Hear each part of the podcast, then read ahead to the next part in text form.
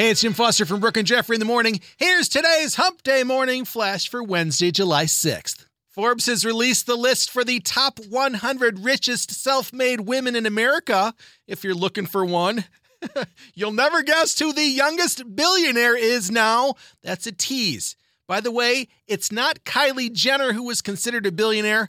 That status was taken away from her years ago because of a miscalculation. Wah, wah. On the list at seventy-four, Dolly Parton at three hundred seventy-five million dollars, Barbara Streisand at sixty-six with four hundred twenty-five million dollars, Beyonce hit sixty-one at four hundred fifty million dollars, Judge Judy, Judy Shineland hits number fifty-nine at four hundred eighty million dollars, Taylor Swift, forty-eight at five hundred seventy million dollars, five hundred seventy-five million dollars Madonna at number forty-seven, Kylie Jenner hits forty-one at that six hundred million dollars, and you'll never guess the youngest self-made billionaire, Rihanna, at number twenty-one, one point four billion bucks.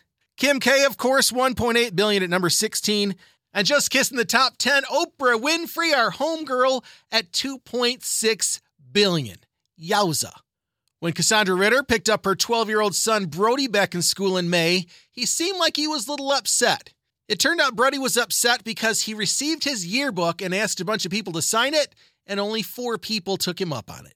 Poor little guy was so upset he actually wrote his own note in his book that said, "Hope you make some more friends," which she posted on Facebook.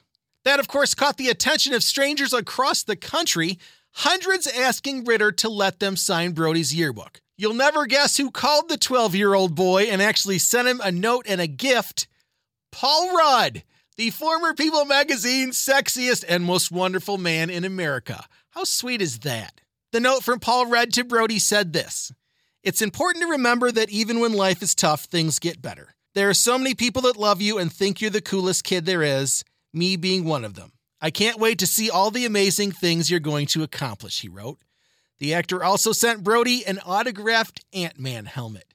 Just another reason to love Paul Rudd, including the clip of Mac and Me that he used to play on Conan every single time he'd come on.